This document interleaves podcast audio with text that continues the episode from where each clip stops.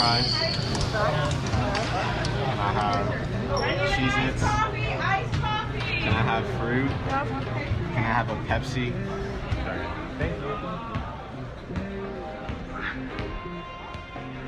Pivot and pray that things don't go your way.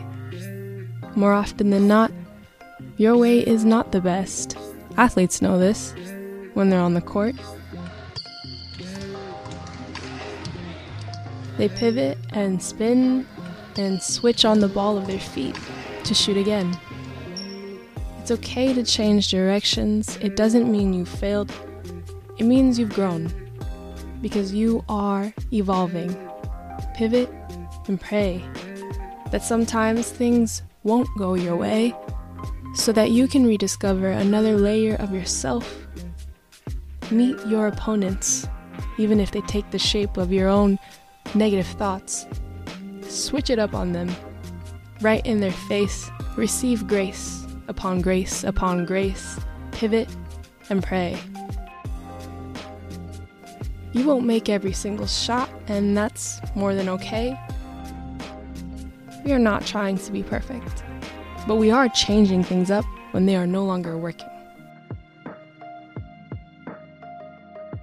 Pivot and pray, wipe the sweat off of your brow, keep your eyes on the ball, watch every corner of the court in your mind with serious ambition and discipline.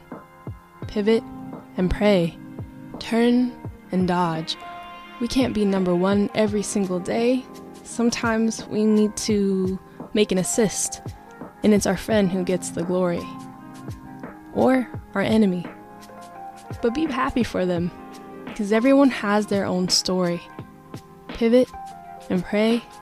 You'll wake up one day and be so grateful that you lost and that you didn't win that game once you get out of this little leagues mentality you see that your life is so much bigger than what you thought you wanted, and that you're gifted every day, not with what you want, but with what you need. Shoot your shot with God, and you will succeed.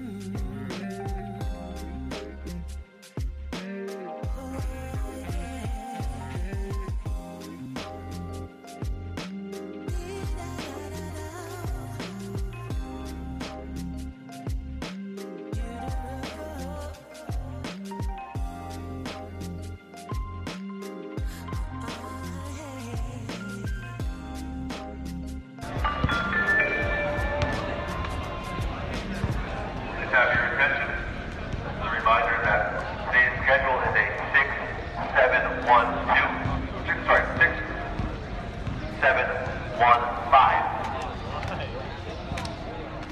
Please go to period 6 at the beginning